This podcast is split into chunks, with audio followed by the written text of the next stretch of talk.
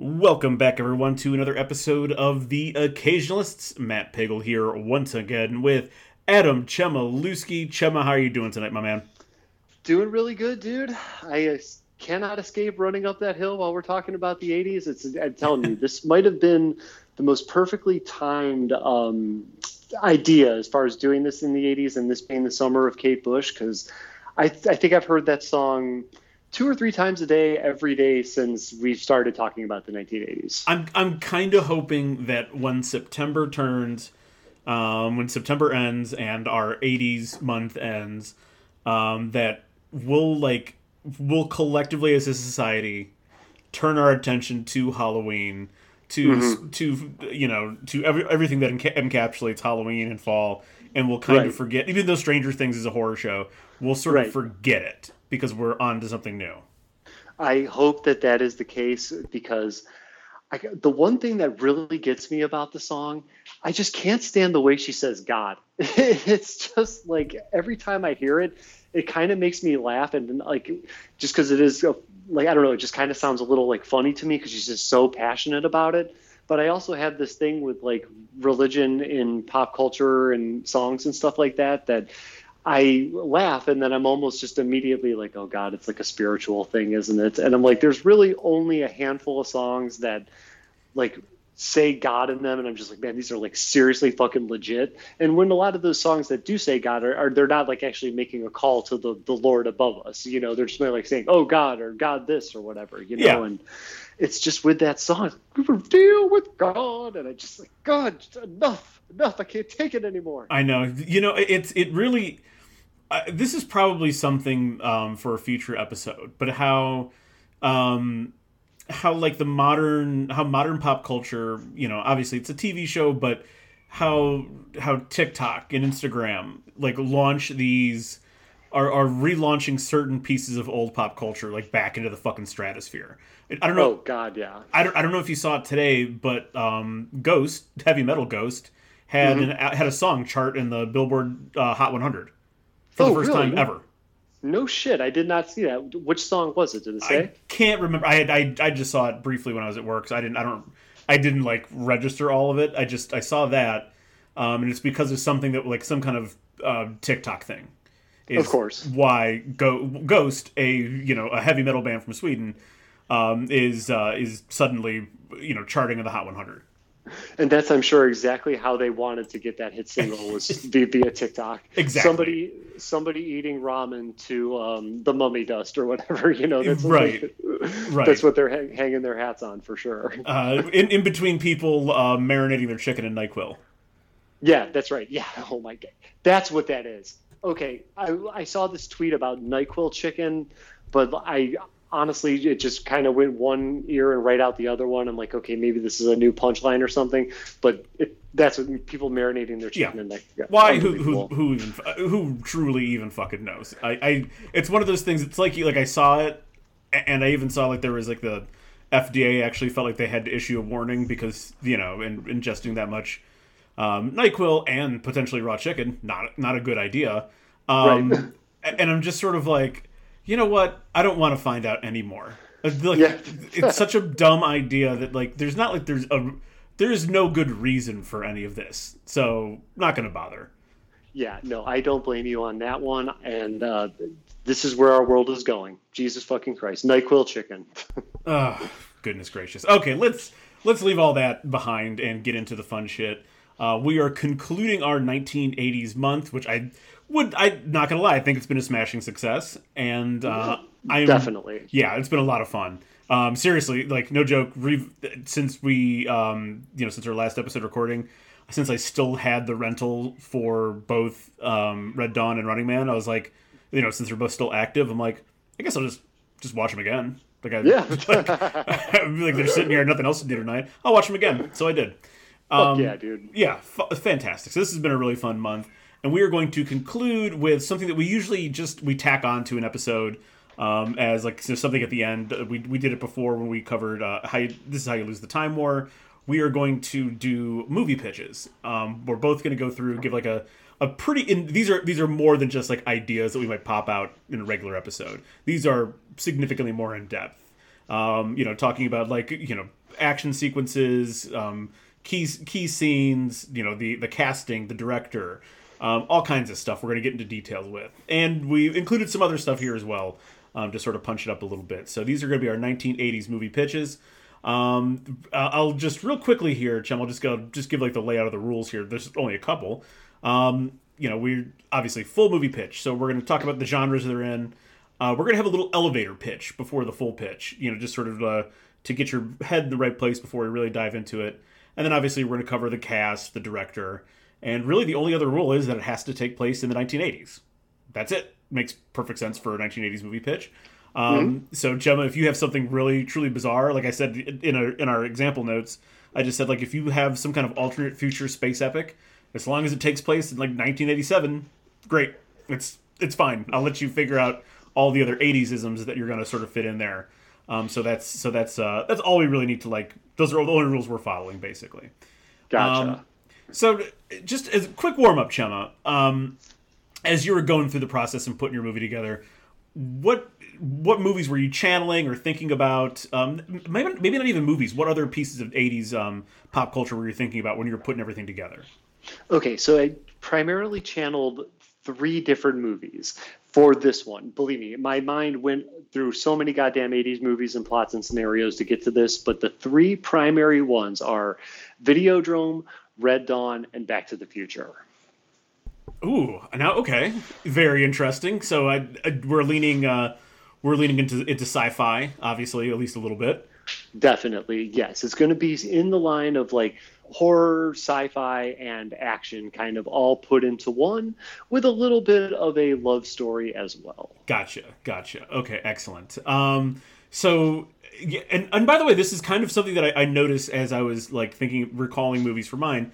There were sort of a lot of um, there were sort of a lot of I, I don't know. I guess the '80s was the was the was the decade of well, let's do a horror movie that's an action movie. Let's do mm-hmm. a sci-fi movie that's an action movie. Let's do like it, there was a lot of that sort of genre crossing. Oh, generally definitely. speaking, with action. Oh yeah, without a doubt. Like action is such a evergreen kind of genre that you really could mix it in with just about anything. And like with horror, it's people dying, jump scares instead of mm-hmm. buildings getting blown up. Or maybe there's a couple buildings getting blown up. Who knows? right, exactly. So, uh, all right, so excellent choices. I, I went with, like you said, I, I, had three movies in particular that I was channeling. Uh, in particular, The Thing, Aliens, nice. Leviathan. Nice. I'm not sure if you're familiar with Leviathan. Are you Peter Weller movie? Yeah. Okay, I have seen this movie show up in the streaming services and stuff, but I have not watched it. Okay, um, if you ever give it a chance, it's not bad. It's actually it's a, a interesting sort of. I think the ending kind of sucks, but I think the everything in between the everything prior to the ending is uh is kind of fun um, sci-fi horror stuff. Um, So Leviathan was one, um, and then somehow, some way, a little bit of the Highlander snuck in, and believe it or not, I think it works. So so we're you know so you can see me leaning hard towards like action sci-fi and action horror, and then somehow some way there's a little fantasy element in here. Very very nice. Is is Kevin Sorbo? Is he the Highlander? Oh no no no Christopher Lambert. Christopher Lambert. That's right. That's right. I'm just, I'm just seeing Kevin Sorbo all over the place with his alt right shit, and I I could not remember which franchise he was a part of. Uh, but, yeah, yeah, Kevin, was, Kevin Sorbo was uh, TV Hercules. That's right. That's right. Yeah, that's right. Yeah, that prove it just you know how insignificant he really is and how uh, Christopher Lambert is the man. Yes. Yeah. Well, you know, it's it's Highlander is one of those movies like it's the original is definitely like a lot of fun, but I just don't know how you. I really don't know how they managed to squeeze two additional movies, or maybe it's three additional movies, and a TV series out of this. Like I truly don't know. Yeah, I have no idea either. And that was one of Jason Wood's like favorite shows and movies growing up. Like there was this point in time where everything just became the Highlander. And like I was like, I don't have cable, I don't know what you're talking about. But with him, it all became the fucking Highlander. He had like the tape, like the, the six hour long recording tape, you know, with the mm-hmm. Highlander one, two, and three on it and stuff. Like I'd never seen an individual go all out into something like Highlander as Jason Wood. I that all checks out. Just just that that all checks out absolutely. Uh, and the TV show wasn't terrible or anything. It's just like I did, just like how could you how could there possibly be any more juice to squeeze out of this thing? I don't know. right. Um, anyway, so any any world events um, from the 1980s that maybe had uh, that you know gave you some inspiration? Definitely, dude. It was the, the Cold War all the way. The rise of the corporate gym and the at home exercise video cassette, and also the rise of video cassettes in general. And then people like Richard Simmons and uh, Jake Body by Jake Steinfeld. So th- this was the uh, primary 80s like inspiration stuff that I drew on. And um, as far as world of events and personalities go. Oh, wow. Chema, the more you describe this, the more interesting it gets. Um, I'm really curious. I'm really curious to see how this how uh, a Richard Simmons um, inspires a story in the Cold War. Like this sounds fantastic. like I said, man, I just grasped at anything I possibly could and just started putting pieces of this puzzle together. Yeah, yeah. All right, so I so same thing. Like the general fall of the Soviet Union for me, um, you know, the Cold War ending, um, but very specifically also Chernobyl is like one of the big events that um, that things are going to yeah. spring off from here. Um, so you can mine's, mine's mine at least is a little bit more. I think you can already kind of tell which direction I'm going at least a little bit. A little bit, a little bit, but I guarantee you, there's a. I'm still due for some surprises for sure. Yeah, absolutely. Uh, all right, so we don't need to. This doesn't need to be too in depth, but let's just pretend that you and I. It is 1985 or something for us, and you were actually creating this movie from scratch, and you, you know, you have your dream budget. You can take anyone you want who from the who you know who was prominent in the 1980s that you would have for you know who would who would make up some of your casting? Who would be your director? You don't need to get like every single part of your current movie recast. Just throw me out a mm-hmm. few names. Yeah you bet dude. So i have paul verhoeven as the director. Nice. guy's the fucking man. Nice. Um as far as star wise goes i have four names to talk about. Um the first one is heather locklear. Man, did I love her in um, the Return of Swamp Thing, growing up and everything. Mm-hmm. Like there was this point in time where uh, Heather Locklear Heather Locklear was only like one of about three women, including Kathy Ireland and my mom and my sister, four other four women. Sorry about that. Um, so she would be the star of the movie. I have Kurt Russell as kind of like a Jack Burton type uh, role in this movie. Very nice. And then David Bowie as the primary villain. And then out of complete left field, but I think it would totally work. I actually have his wife Iman as um, what would be like his hot henchman person. Oh, I, I dig that casting completely right there. Actually, I, I think I think that would work in, in any capacity. I think that'd be really interesting. I I always feel like Bowie is um, you know everything that I've ever seen Bowie in, which it's not like it's that much, but right. um, uh, yeah, what like less than less than like a dozen movies, I think. Easily, Zoolander and like five other movies. Yeah. yeah. um, when he's deployed right, he's a really interesting presence, like in um, the Prestige.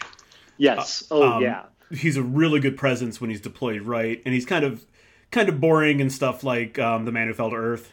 Not mm-hmm. a little bit boring. There's not really like much for him to do. Um, and if I feel like if he's one of those, I feel like he and Iman, if used correctly, would be very would be a really interesting presence. Oh, 100 fucking percent, dude. And you make a great point about him being used the right way, and especially in the Prestige. Him as Tesla, these two or three scenes that are sprinkled in throughout the movie, he doesn't come into like halfway through or something, mm-hmm. and it works perfectly. Yep, yep, exactly. Uh, love the choices. So I'll, I'll start off with my, um, you know, with my actors. I'll start off with my director. This is again. This should be a very big hint as to where I'm going. This was a slam dunk, no brainer. John Carpenter is doing this movie for me in 1985. Um, oh yeah, it just it, it just it's oh it's almost like this is you know as I'm thinking about things, this is definitely with him in mind a little bit, you know, like an homage in general to a John Carpenter esque movie. Um, mm-hmm. So that was just a slam dunk. Uh, and speaking of John Carpenter people, um, we both hit on someone. Kurt Russell is going to be my main character in this movie. Um, and then we and then we diverge a little bit from there. Um, I have a couple people in here that you, upon like hindsight, makes sense, but you probably wouldn't expect. Um, the number two man in uh, you know to Kurt Russell's leader, uh, Bill Duke of Predator, um, has okay. one of the better big big tall black guy um, has yeah. one of the yeah. better deaths in Predator actually, um, and he gets to be the kind of he's the he's like the weirdo in the movie, the weirdo creep who's like really clearly clearly suffering from PTSD. Um, mm-hmm. Like that would be his character type. Um, another one of the um, one of the um, Russians. I'll just go ahead and tell you that since I've already mentioned the, the Cold War. One of the Russians in my movie, uh, a guy that we talked about seemingly constantly Jurgen Prochnow. Oh Um, hell yeah! playing one of my Russians, um, playing a Russian scientist, because I think in the 1980s, if you needed a Russian, a European woman in a movie, you had to have Brigitte Nielsen. Yep. Um, that's required by law. And as sort of a in the movie, um, certainly the main antagonist, but like a, a, a main antagonist with with not many scenes. Um, but you know, sort of like the, the minim, minimizing minimizing this person is very effective, I think. And so to play my my antagonist, Jack O'Halloran. Um, are you familiar? Oh, familiar? nice. Yes. Okay. Yes, I am definitely. Yeah, you bet. Jack O'Halloran. I don't know if you've have you ever heard the um, how did this get made with Jack O'Halloran? I never have. No. it's wild. It's the it's like a two part episode. With the first part is they're covering Superman two, um, obviously, um, or no, they're excuse me, they're covering Superman three, um, with Damon Lindelof, and Okay. then like oh by the way, special guest Jack O'Halloran, who was in Superman one and two as Non. Um, just has all these stories about like you know the behind the scenes stuff from one, two, and three, um, and just sort of his personal interaction with Christopher Reeve. Uh, he did not like him whatsoever, um, and like just it, Jack O'Halloran, is just one of those people that is just fascinating, like a fascinating human being. Nice, dude. Very, very nice. We had a good pull on that one. Absolutely. All right. Um, so let's um, here real quickly. I gotta I move my notes around so I could get to stuff. Okay. So we're gonna get to our pitches now, and the pitch. If you want, Chummy, you can go totally uninterrupted, or if you like want to, you know, if you want to like pause or anything for comments, questions, go for it. However you want to do it. Um, and we're just gonna make sure we cover at least three things, like our opening to the movie, at least one key sequence, and then how we're gonna end the movie. Um, Okay. So, uh, do you want to go ahead and lead us off and just go right into it? Yeah, I will go ahead and lead us off while it's all fresh in the mind and everything like that, so I don't uh, so I don't uh, lose any of the '80s creative juice that I was uh, you know pumping up for the re- for the last couple of days and stuff Gotcha, for sure. gotcha. And uh, real quickly before you get before you get full full bore into it, what would be your elevator sort of pitch for this movie? So the elevator pitch for this movie would be the Russians invade the home fitness industry and America. I fucking love this already. All right, all right. So, uh, give me your your movie title, and then just go ahead and get get into it, man. Okay, the open or the movie title is called Guns of Steel. So um, I think you kind of know where this whole thing is going a little bit. I love this. All right, so we're going to start off at the opening here. So the opening starts off with complete chaos, but we focus on a sign for a gym called Big Dave's Pumpery. And it's a complete chaos. The the gym is actually in the process of being looted. And I mean, it's just a whole fucking scene, okay? You got people going nuts in the streets, and then there are these kind of like soldiery looking like people that we don't see right away off in the background and everything just you know not necessarily like not not all of them are like participating in the craziness but there are soldiers that are kind of shooting some of these rioters protesters that are going nuts and everything. And in the midst of the chaos we follow one man named Dr. Alexei Orlov or Orlovsky, um, Dr. O, just for short. This would be the character played by David Bowie. Okay. He is fighting his way through the chaos and trying to get to a building. And when he gets to the building, um, he noticed that he is being followed by just a handful of these soldiers that are all dressed in masks. They have guns and they're they're chasing him down, trying to get to him. Well, he gets in this building. Turns out this is like where he lives. It's like his office and stuff. And he climbs into an at-home tanning bed that has been um, kind of fitted for time travel and everything. So he gets in the at-home tanning bed. He turns on the lights. Time travels back to the exact same room, which is in the 80s. So it starts in like a, it starts in the 80s, and he try, time travels back just like about a year and some change or so. When he um, wakes up in the tanning bed, he opens up the door. He's in the exact same room. Everything is a little bit cleaner, and he goes outside. And all of the chaos is gone. So we start off with a little bit of time travel via an at home uh, tanning bed. Then the story progresses, and we introduce our main character named Carrie. She is hell bent on becoming a fitness icon. This would have been like an early Kendall Tool, a Jake Steinfeld, Richard Simmons. What she wants to be like a fitness icon in some mm-hmm. way, shape, or form. And she's having some problems right now because her own personal training studio has been shut down by the corporate gym that just opened up across the street. So she can't figure out what to do. She is all like at a loss, no fucking clue where to go until she is paid a visit by Dr. O. David Bowie comes into her studio and he offers to help produce and make these at-home fitness videos that she wants to make. You know, just it's almost like he kind of we think it's like a random stumbling into the um, into the this studio, but as we mm-hmm. will find out later on that maybe it wasn't. And they have this discussion. They agree to start making these tapes. Then we're going to cut over to this guy Dave, he was the owner of Big Dave's Pumpery, and his gym is also being closed by a corporate gym that is opening up um, down the street. We don't really spend too much time with the corporate gym. We just know that it's opening up and it's like affecting people. It's almost kind of like when Walmart comes to town and certain smaller businesses kind of fold because the new big business has just opened up. So Dave's down on his luck too, you know, and we're um he would be like the kind of like the B story in this or maybe even like a C story and he serves as a potential love interest for Carrie. So what happens is is like, like Dave's also like um he's going around like selling um you know, like the equivalent of like the ab flexor and stuff. He's like basically after his gym closes, he's trying to hawk these fitness inventions that he's made and stuff like that. You know, it's really like that part about it really isn't but we got to give him something. So he's just a almost like a failed or slash up and coming fitness um, accessory inventor. Mm-hmm. So we had the two, uh, we had the two like kind of leads, and then we have Dr. O. So what happens is, is um, Dr. O and Carrie they start producing these fitness videos and they are a hit.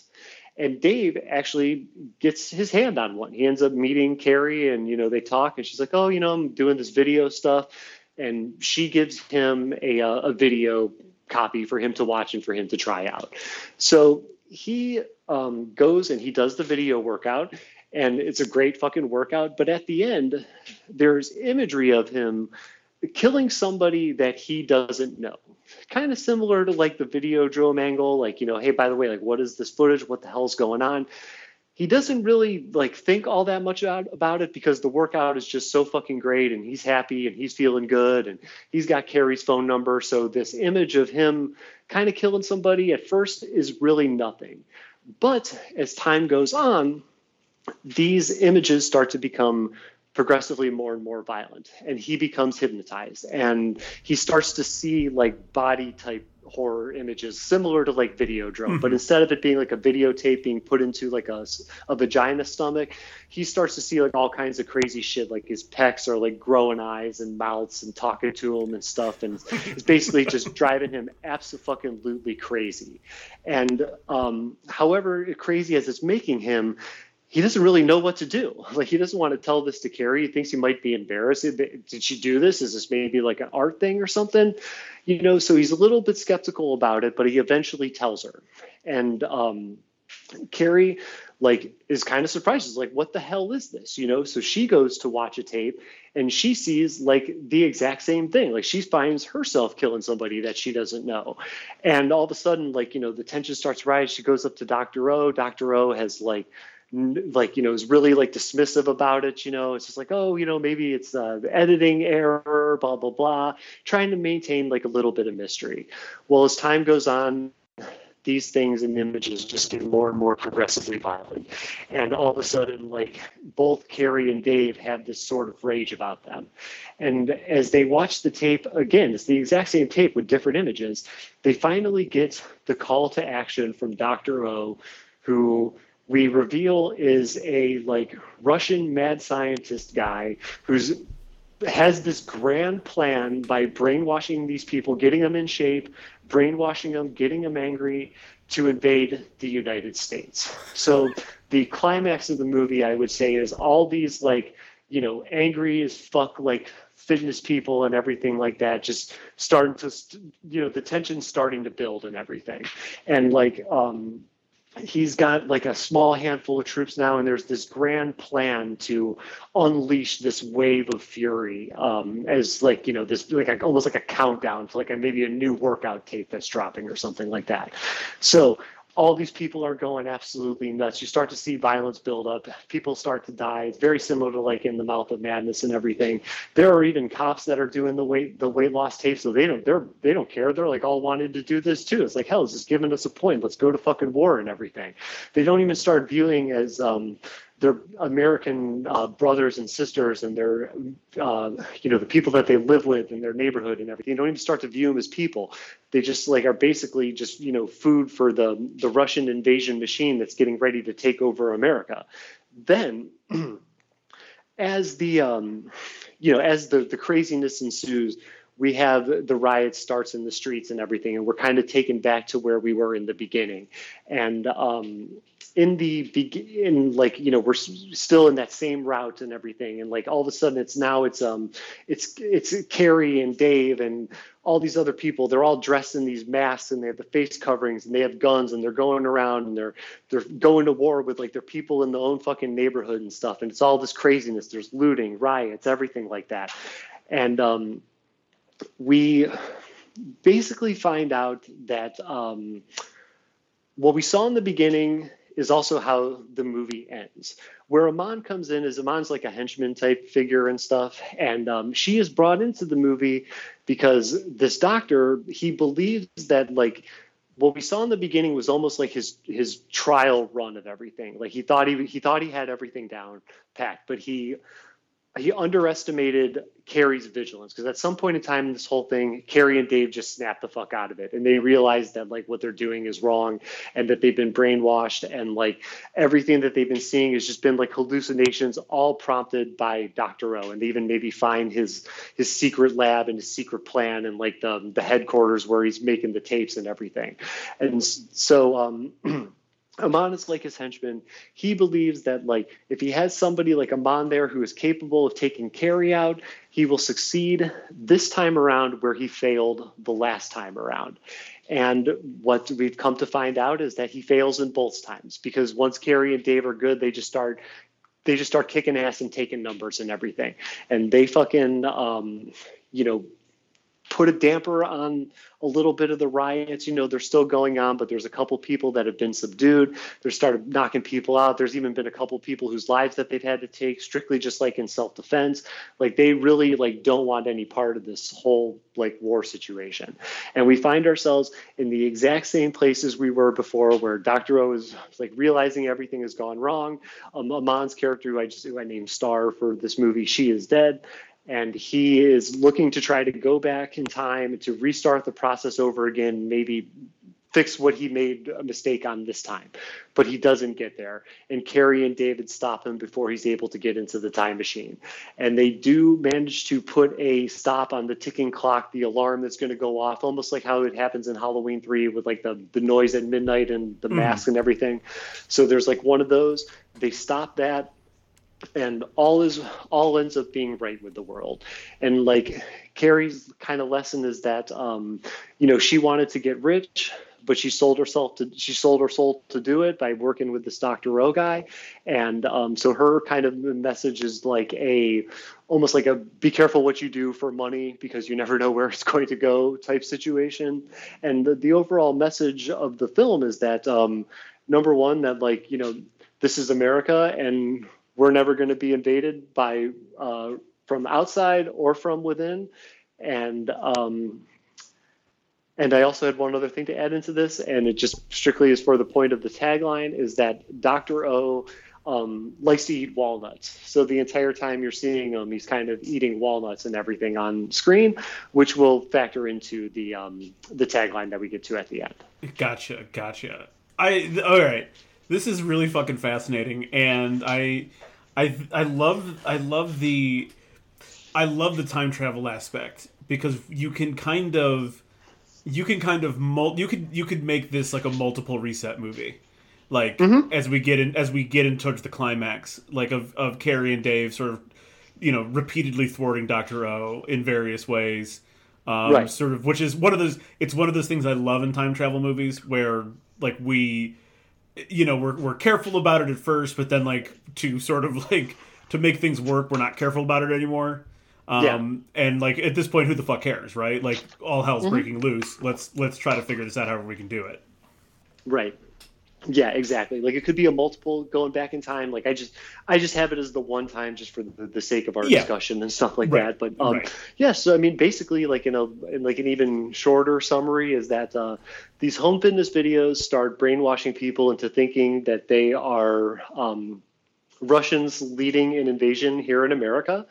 And uh, it, the whole thing is thwarted by the person who started the tapes, who has a major come to Jesus moment and everything like that, and realizes that her quest for money and her quest for wealth has completely like screwed up not just her life but the world and she decides to have a redemption arc as the um, as the story um, you know reaches the, the third act into the conclusion Right, right, and and I love that. I'm so glad. I'm, I'm surprised that we really didn't hit on this at any other point in time, but makes sense here that like the. Oh, I know we hit it on it a little bit when we in our first episode, but like the the home video fitness boom that starts in the early '80s and really carries through to, really carries through the entire. I mean, really carries through into the '90s, I guess. Um, like just sort of the like I, I don't know if this was intentional or not, but like um most of those like workout those were bullshit. like yeah like like okay, yeah, sure, like you know getting up and dancing around being physical, you know, being physically active is always good. I mean there's no doubt about that. But like you know what Richard Simmons does or you know what Richard Simmons made a career off of is kind of nonsensical. It's not really like it's any kind of organized workout. It's just like, hey, get up and do dance around Right. like an idiot. Um, Yeah. and it's just funny like how how using that sort of delivery system of something that is inherently kind of BS to deliver more BS to everyone. Right. Yeah. Oh, yeah. Exactly. Like you know, we were talking about before about like just like people working out and the diets and everything like that in the '80s. Like when you go back and watch like a lot of that footage, it is seriously just like dancing around. You know, there's no real like. I mean, I guess there's like some structure to it, but it, the only comparison that I would have is like during the the pandemic when I got my uh, Apple Watch, I got like six months of Apple Fitness for free, where you know you're like watching like a dude on your phone tell you how to do like these different workouts and stuff, and like at least like those it wasn't dancing. You know it may just be like 30 seconds of air squats followed by like a plank for five minutes straight. But like at least there's a little more organization to it and you're like hearing exercise terminology. Whereas richard simmons is just like you know move your right leg to the left like three times. Throw your hands in the air and stuff. You know there's no real exercise like complex exercise movements involved you know what i'm saying like even when like the video where you see these people and it's almost like they're just air rowing it's like yeah i mean you're you're you're rowing like with the motion and everything like that but you're there's no weights there's no squatting involved you're just sitting there just kind of pulling at nothing Yeah, yeah. Like there's, you know, like like I said, like this thing carries easily into the '90s. We get to like Billy Blanks, um, you know, one of the more, Right. more popular ones from from that era. Um, but like you know, Billy Blanks, there, there was like a there was logic and organization and structure to what he was doing, and like when you compare when you compare some of these uh, fitness gurus from the from the mid '80s to like a Billy Blanks, they're totally different. like it, Yeah. it really is just move around, shake your hands, jump up and down, clap a bunch of times. I'm like, Right. give me nine ninety nine. like it's right yeah so bizarre. Yeah, at least like Billy Blanks is like jacked. Like Richard Simmons is not in shape at all. No. You know, like uh, like not in any way, shape, or Give- form. So it, it's a little easier to take like advice from him. You know, they had to sound legit. Yeah, but give give Richard Simmons a ton of credit for becoming a fitness icon somehow. Yeah. Oh God. Yeah. I mean, like, seriously. yeah. Didn't didn't he actually play like a doctor on TV? It was like a soap opera doctor or something. And then all I of a think sudden, you're right. It, it's something like that. It's I think he might be the guy that um, the expression like I'm not a doctor, but I played one on TV. I think that expl- expression might be having to do with him and its origins. Could it, uh, yeah, it definitely could be. Um, I, I I do really love this. So what are um, I don't know. Are there any other details you didn't put in the pitch that um you just want to like circle back to or anything? Uh, just uh, so I got the walnuts thing. That's for the tagline. Um, I did mention the uh, that Dave's like failed like exercise apparatuses and stuff like that. That Yeah. I like. Um, let me just go through my notes really quick. Are I think you- I got It would be really just a side note. It'd be really funny if you gave Dave like all of the all of the junk apparatuses that started like popping up in like the late Yeah. eighties, early nineties. Like he's Yeah. responsible for like the shake weight and Yeah. shit. That's the kind of stuff I was thinking about. Yeah. Exactly, like that kind of stuff. Yeah. So for the most part, yeah, I think for the most part, I pretty much got it. Like, I, I'm other than like I would have um, like this like Iman and Bowie, just like there would be more of them, like actually like you know putting these things together. You would start to see like a little bit more of like how the operation worked. I, I was even maybe debating on something like um, the people who are seeing images in the movies are like um, what they're seeing is footage from like the beginning of the movie, like maybe giving uh, Dr. O this like video camera and he was carrying it around, Ah. maybe getting footage of like this. So there'd be some kind of grounding to the images that they're seeing to the um, the chaos in the beginning. And like it may not even be like even maybe killing people. It's maybe just like an image of them in front of something that looked the way it did in the beginning of the movie that looks different in this Yeah. current time and stuff.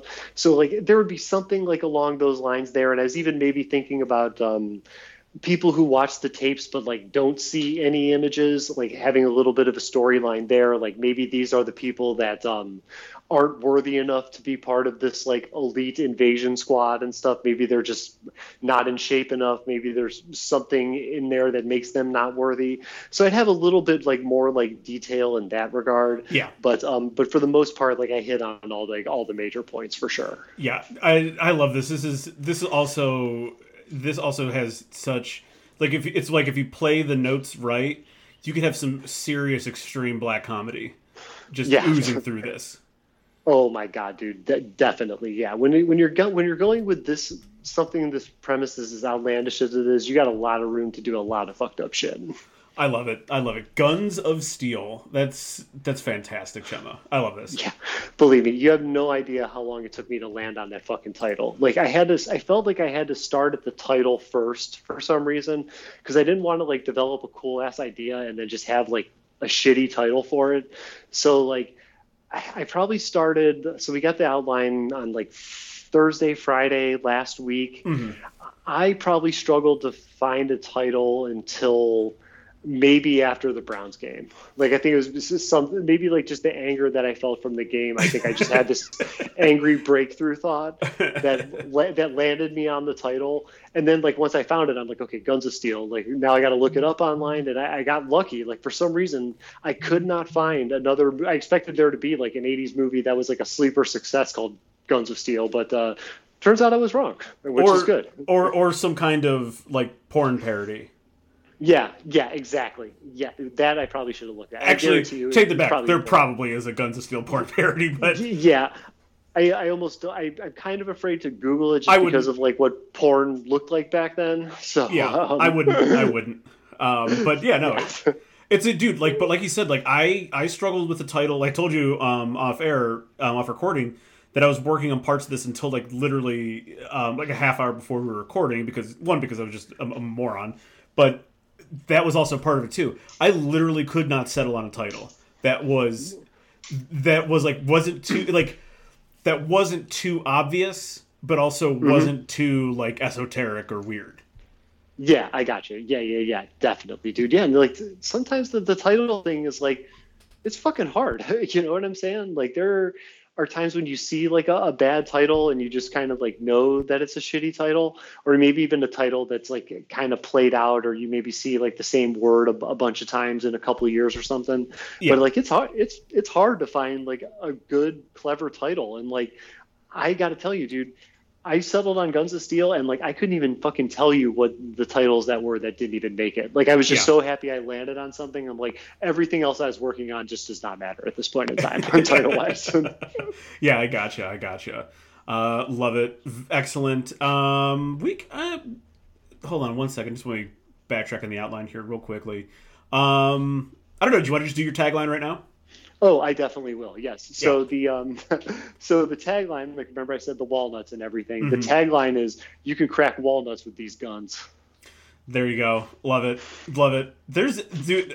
I love it. There's a um, there's a commercial for um, a chain of gyms in Germany, and this is years ago, so you might have to dig to find it. Where it's it's a woman um, like it's a woman at home, really fit chick at home, and like you can like hear the sound the sound of walnuts being cracked, and she's cracking them in her ass. Of course, because she's so in of, shape. Of course, leave it to the fucking Germans all the way. And I guarantee you, she's probably really hot because everybody else is hot as hell, like in other countries and stuff. And mm-hmm. just sitting there cracking walnuts on her butt, and it honestly that might be the most like that might be one of the most like German things I think I've ever heard in terms of uh, commercials and stuff like that because that is right on point for the fatherland. There's, I forgot I forgot why I got into this for for a while, but um there like there's like a whole slew of German commercials that are just like bizarrely over the top. Like there's mm-hmm. there's one and not like in a in like a over the top but not like in your face over the top. Like they're just like there's one for a ham company in Germany. Um, I want to I think it's called Honest Ham or something along those lines. oh, lines. God, that's amazing. And like the ham sandwiches in the commercials talk to people and there's okay. one that is so fucking brutal. It's this kid is sitting at a bench and he's got his lunch and he opens up and this like it's like a big foam ham sandwich. It looks like a big puppet kind of deal. And yeah. the puppet starts talking to him. And it's all in English too, which is kind of funny. Um, the ham sandwich just talk starts talking to him. And he goes, "Hey, do you think your parents are coming back? Oh, you didn't know? You're an unplanned child." And then like, and then like the kid looks around and he's sitting at like a truck stop by himself Oh um, my god! And like, and like the kid starts crying, and like the sandwich is like, "Oh, now you're crying!" Like that's, and then like it ends. It's like it's like honest ham, brutally honest ham. Oh my god! Like, I gotta. say, number one, I'm gonna look that up for sure because that. I gotta tell you, like when you said dark ham commercial, I didn't even go there. My mind gets pretty fucking dark sometimes. Like when you said, I honestly thought they were kind of maybe walking you through the process of making a ham sandwich. Um, but I somehow think that that commercial you just described is more darker than the actual ham sandwich making process, like yeah, from oh. the from the fields to the sandwich. Yeah, no, it, it, it's it's very it's very funny. I, I feel almost positive there's one of the sandwiches trying to talk someone into an abortion and there's another one where like the sandwich is talking about like someone cheating on someone else. Of course. Wow. It's it's ridiculous. Anyway, Un- that's unfucking believable. I don't want to get too yep. far down this rabbit hole. Well, I know I what I'm doing as soon as we get done recording. That's for yep. sure. yep. Oh yeah, for sure. Wow. All right, so that was Guns of Steel. Um, now we're gonna we're gonna dip into my movie that the title that I finally settled on, Operation Erebus, um, directed by Ridley Scott. Um, nice. I, I, feel like if Ridley has one last movie in him, this is going to be his. This is going to be it. Um, I mean, what has he got to be? 82, 83? He's up there in age, man. That is for fucking sure. The fact that he's still working is like as regularly and as frequently as he's still working is pretty impressive. Oh um, God, frankly. Yeah. And when you say Erebus, it's E R E B U S, the Greek primordial de- primordial deity. Correct. Is that okay? Gotcha. Yep. Just wanted yep. to make sure I was just looking up some images of it and everything. Yep. Um, and the the little elevator pitch here. Um, so, U.S. and Russian forces become unlikely allies as they are plunged into a nightmarish fight for survival inside a captured nuclear power plant. Fuck yes, dude. Hell yes. And I'm seeing where the Chernobyl part comes in. And yep. You gotta you gotta love the um, the outlandishness of the U.S. and the Russians teaming up and everything, especially in the 80s. Yep and, and it's going to become more outlandish once we get to the opening here. I'm, I'm going to give you the cast first, um, real quickly. Okay. So uh, we have our our lead here is Anthony Mackie um, playing Captain Julian Fisher. Um, our number two man, Alan Ritchson, playing Lieutenant George Dixon. Uh, we have Boyd Holbrook as CIA Officer Daniels. Uh, Joel Kinnaman as a Russian leader, Vitaly Kozlov. Oh, Andrzej Trau. What's that? That's a good casting choice. Yeah. He couldn't look any more. I mean, I know he's Swedish, but like, yeah, that guy couldn't look any more like a uh, like a scary Russian yep. guy. Yep. Andrei Trau uh, is our Russian scientist, Galina Ivan- Ivanov. You have to have one woman, like I said, like just like you have to have a Brigitte Nielsen in a 1980s movie, you have to have one woman in a 1980s uh, military movie. Uh, so that's Andrei Trau. Uh, we have our wisecracking pilot, Lieutenant Brian Kakoa, played by Jason Tobin of uh, Better Luck Tomorrow and Warrior. I I, ha- I was looking for a way to get this guy in because I, I maintained that if he was 15 years older, he would have been a 1980s action star. And Scott Adkins playing my wild card sergeant Duke Frost, um, the maniac, basically in every 1980s movie, the, the Jesse Ventura, the, like that type of character. Right, right. I gotcha. Yeah, definitely. Yeah, And then- I'm looking at this. Yeah, I can see him doing it for Scott sure. Adkins Scott Adkins is pretty fucking great. Just real quick sidebar. The guy has the guy studies in six different types of martial arts.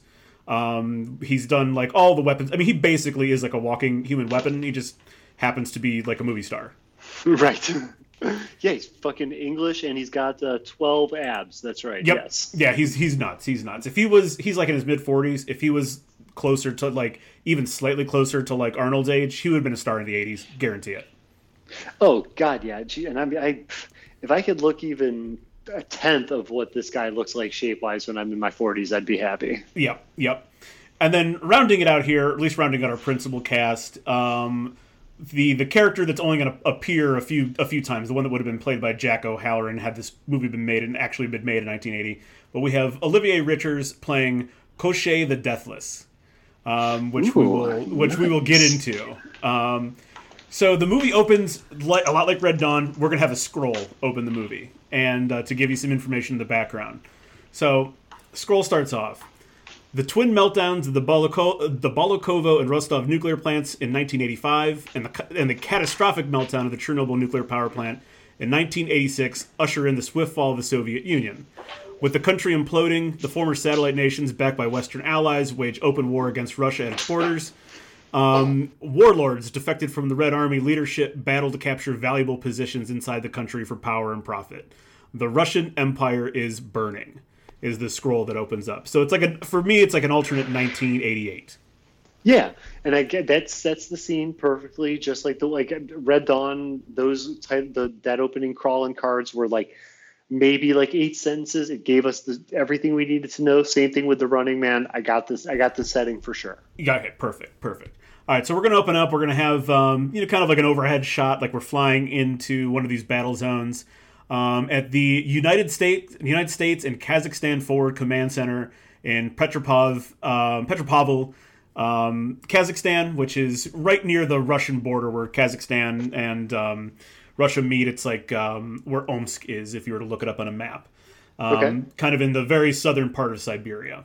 So we're going to open up. Um, open up inside of the briefing tent of this U.S. Kazakh military base.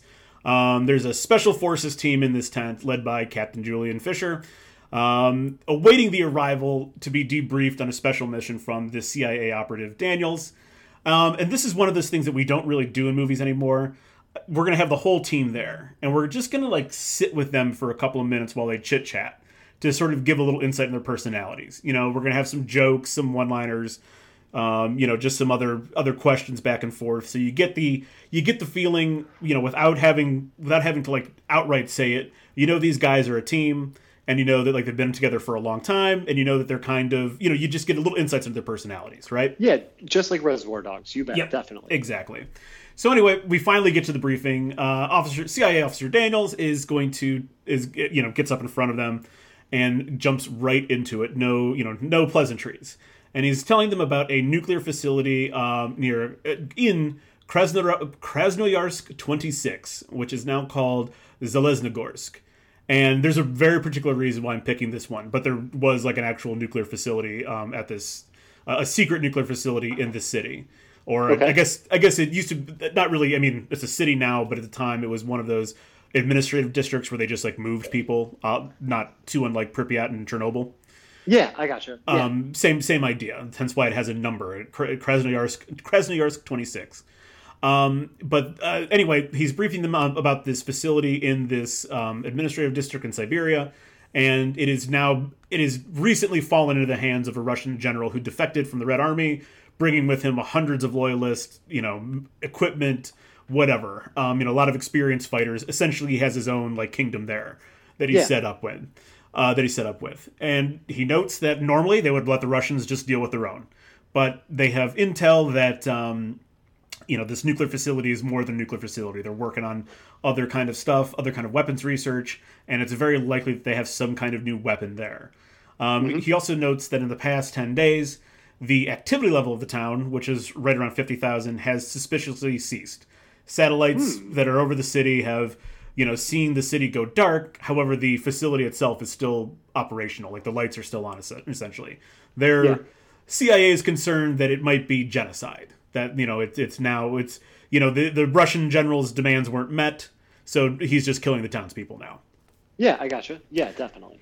So we're just gonna do a little quick bit of fast forwarding here to when the special forces teams. It, it's like a we're, we're gonna have it's like a, gonna be a classic like 1980s movie like action sequence where like the the choppers are flying in flying low we're gonna unload all the all the team members and there's obviously gonna be more than just the team members I, I have as cast because we're gonna need a lot of cannon fodder for this movie. So there's plenty more soldiers that are gonna be going out on this mission um, and none of them are coming back. Don't worry about that.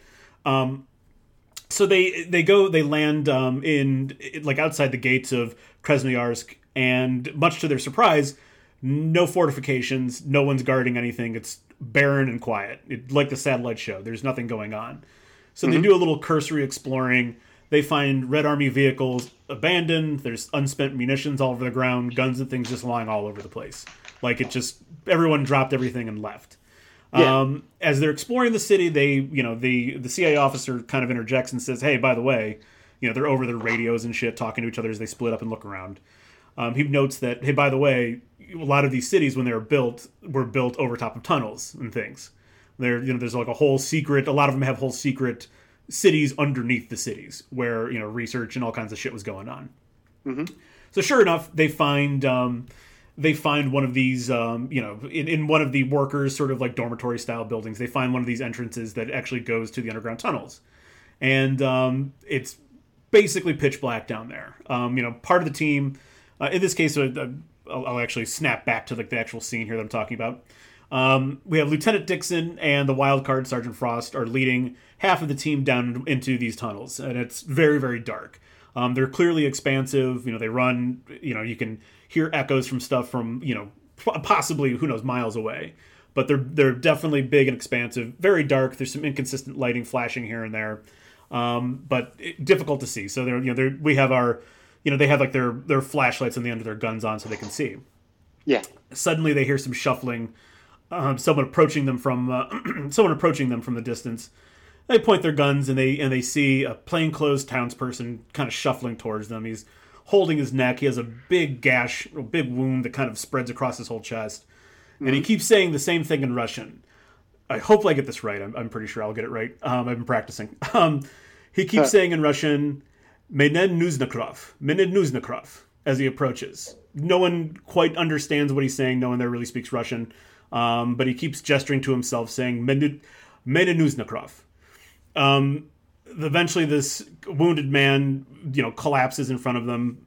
Our medic goes to treat him, looking at his wound. It's a massive wound, pussing and bloody. Just it almost doesn't even seem like it could be survivable. Um, it's so like big and deep. Like imagine something that runs from like almost your neck across your chest from one side to the other. Um, Yeah. Big, big gash. Um, as the medic attempts to treat the wound, the gash and the man's entire body split open. A lean, black, oily creature with a gaping mouth full of jagged, bony teeth erupts from the body. Just blood and guts flying all over the place. Creature grabs the medic's arms, its jaw unhinges like a snake, and it takes a deep bite, ripping through all the flesh, snapping his bones. The medic's arm just completely completely reduced to a mangled, bloody stump. The creature, it's it's not very big, you know, you know, kind of like a small dog, I suppose. It's still strong. It actually begins to drag the medic off. Um, the creature, you know, it's the medic's trying to fight it off and sort of to combat it. The creature takes another bite. This time his jaw unhinges and it crushes the medic's face, just leaving a big, gaping, spurting hole where his head used to be. Um, after after it consumes the medic's flesh, the creature almost instantly begins to grow. Um, you can hear its bones and sinews cracking as it nearly doubles in size, and it just continues to grow in front of the kind of bewildered soldiers. It stands fully upright, oily black skin just leaking some kind of fluid, huge jagged teeth, has no eyes. And it looks, however, no eyes looks right over to the remaining soldiers and says again, in a much more deeper, ominous voice, Mena Nuzhnikrov, and then bolts at them. Um, and obviously, here we're going to have like our first sort of action sequence with these soldiers um, shooting this thing, just plastering it all over the all over the tunnels. Um, but they just keep shooting it and it just keeps crawling towards them. It's like it's barely alive, but it's still moving towards them. And as it's you know they shoot it into bits, and as it's as it's crawling towards them, it keeps repeating Mena Nuzhnikrov. Um, out of the shadows steps our Russian survival leader Vitaly Kozlov, played by Kinnaman, bearing a huge wood chopping axe. He runs over, runs over to the creature, chops its head off, finally killing it. He looks up to the he looks up to Lieutenant Dixon, gives him the old Amerikanci question, which just means Americans. Mm-hmm. They nod.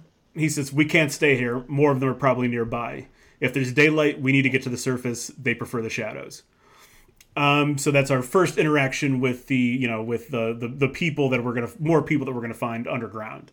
Um, so they do so they do eventually um, reconvene on the surface. Um, there's uh, you know there's obviously a briefing kind of which seems unbelievable to the other half of half of the team. You know seems unbelievable to the team leader uh, Fisher, but um, you know uh, Vitali. You know not only does he sort of um, back up the account, he gives him a little bit more information on it.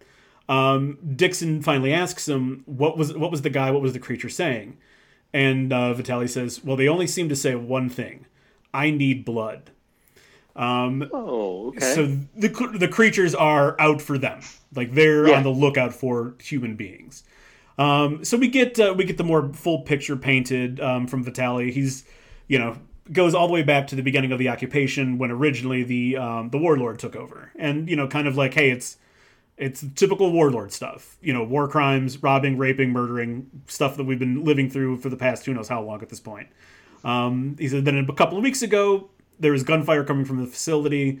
The army drew their forces back, and everything went quiet. And then townspeople started disappearing, a few at a time, then dozens at a time, then hundreds would just end up disappearing in a day. Um, most people got out, but he says he estimates that thousands of people have gone missing in the past like five to ten days.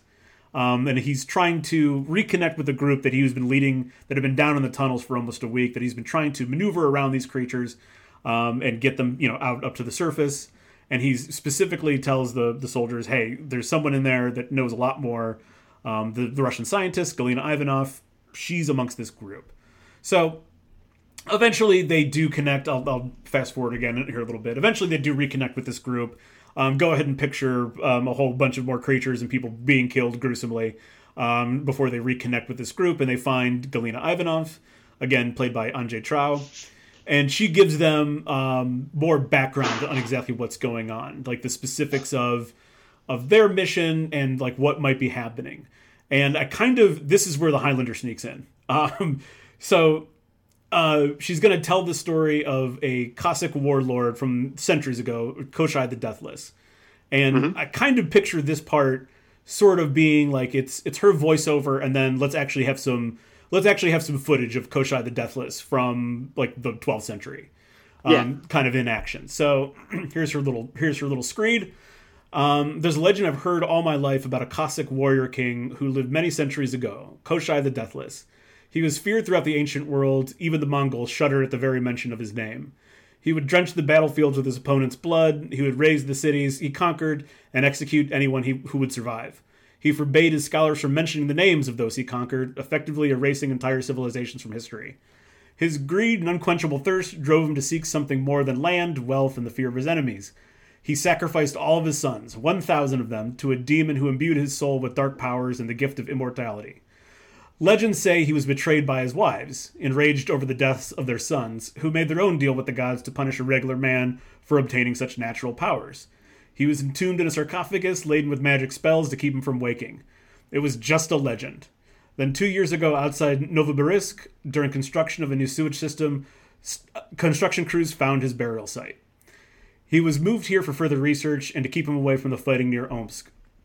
Two weeks ago, the idiots who took over the facility were doing system checks of the reactor and caused a power surge that disrupted the electronic devices we were using to monitor him and keep his sarcophagus shut. He is now awake and he is now unleashing madness on all of us. Nice. There's your little Very Highlander nice. intro or uh, interlude, I should say. So, okay, let's just get to the the plan here. So the plan is pretty straightforward, like a lot of '80s plans. We got to fight our way through to do something and to get to our goal. So on the one hand, we're gonna we're gonna split the team in two. Excuse me. And there's two plans. One one team is fighting to get to the system control for the reactor, and they're going to begin a chain reaction and set off a massive explosion. Um, if if any, you know, if they're basically just going to try to atomize Koschei and his army of uh, demons, human demons, whatever the hell they are. Um, and then they're the other half of the team is going to fight their way up to the surface, get to the helicopters, um, and prep for everyone to get out um, before you know the obviously the imp- improvised nuclear warhead goes off. Um, so and they're also they're going to say they're going to try to signal to everyone nearby like, hey, by the way, a meltdown's about to happen. So if you happen to be near the area, you might not want to be here um, when we set this thing off because they are within range of regular towns. They are within range of, you know, obviously American military bases, Russian military bases. They're just going to try to signal anyone who will listen to get the fuck out of here, um, or at least prepare for um, fallout. So that's the plan. The problem: it's nighttime in late fall in Siberia, which means the nights are about like 18 hours long. So it, you know the creatures are obviously in the tunnels, but now that it's night, they're active all over the surface. So like it is, there's obstacles left and right. Um, so the team fighting on the surface um, includes the Daniels, the CIA officer, Lieutenant Dixon, uh, Lieutenant Kakoa, the pilot. Obviously, someone has to fly them out of here, and just various Russian survivors and other various soldiers. Uh, the team fighting up below the surface is Captain Fisher, the wild card Sergeant Frost, Vitaly Kozlov, and Galina Ivanov. Because Galina's got to be there, someone has to begin the reaction. Uh, I'm pretty sure Captain Fisher doesn't know how to work a Russian nuclear facility. Right. Um, So, as you can imagine, there's going to be tons of gruesome deaths on both sides. Uh, the demon creatures are going to be shot, blown up, and impaled, generally splattered all over the place.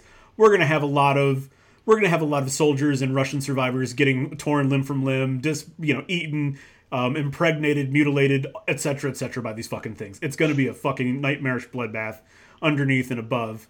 Um, I'll, I'll circle back to a, a particular a couple particular moments, but um, we'll get to the we'll get to the finale here, and then I, will I'll, I'll circle back. So the finale. So Koschei will be have been fully awakened at this point, um, and you know so there will be a last stand with Captain Fisher, Vitaly Kozlov as they give uh, Galina time to um, you know the time she needs to initiate the chain reaction. So it's these two men battling this supernatural giant demon thing. Um, all of the men are going to be killed by Koschei, like, but it'll be enough time for the meltdown to begin. Um, and it does. Like the meltdown, once it, it's a nuclear reactor. Once you begin a meltdown, you don't uh, unplug it. It just keeps going and going and going. Um, so you know that's so the final the final scene, however, is actually not going to be in the control system for the for the uh, for the reactor. The final scene is actually going to be uh, from a ridge miles away. Um, the team that was on the surface were able to survive and get away. Um, they're up on the facility. They're up on, like I said, they're up on a ridge, a mountain ridge, miles away, but within eye, eyesight of the. You know, they can put on a pair of binoculars and still see the the town from where they are. Um, they're trying to contact contact their home base on their radio. Anyone who will listen. So eventually, they just opt for a wide open broadcast. Um, you know, belying their belying their location. I suppose if anyone nefarious wanted to come find them, um, kind of like a hail mary, basically. Let's just warn everyone, and if you know the wrong people come, the wrong people come. Um, so they do. They get the message out that hey, meltdown imminent, and uh, at Krasnoyarsk 26, um, make preparations. Get out of the area. Get your get your uh, radiation suits on. Whatever you got to do, just be prepared. Um, there's a few moments of static silence, and then various factions begin acknowledging the broadcast, saying that they're moving people out of the area. And you'll, you know, at that point in time, maybe we see like I don't know, like some jets or something over top leaving the area. You know, whatever. Just some acknowledgement that in fact the message was received. Yeah. So we'll have so we're going to finish off here with Daniels, Dixon, and Kakoa sitting on the chopper just next to one another, kind of hanging out almost, but they're all basically entirely in radiation gear except for their faces are, aren't aren't covered yet. And uh, Daniels looks over to the other two and goes, "I don't even know how I'm going to write this report." Dixon Dixon gives him a little a, a little um, a jab back and says, "Just do what you boys in the CIA do best: lie." Daniels gives a little laugh and he and he just goes, "You know, that's the goddamn shame of it all, though." Kakoa interjects, "What? That you have to lie to your bosses?" Um, and as soon as he asks the question, in the distance we see a bright flash, um, igniting the early morning sky. The the the plan worked. The chain reaction went off. The nuclear power plant has gone has gone into a complete meltdown and exploded. A massive fiery mushroom cloud billows up from Krasnoyarsk 26, the top extending miles into the air. It's done. The nightmare is over.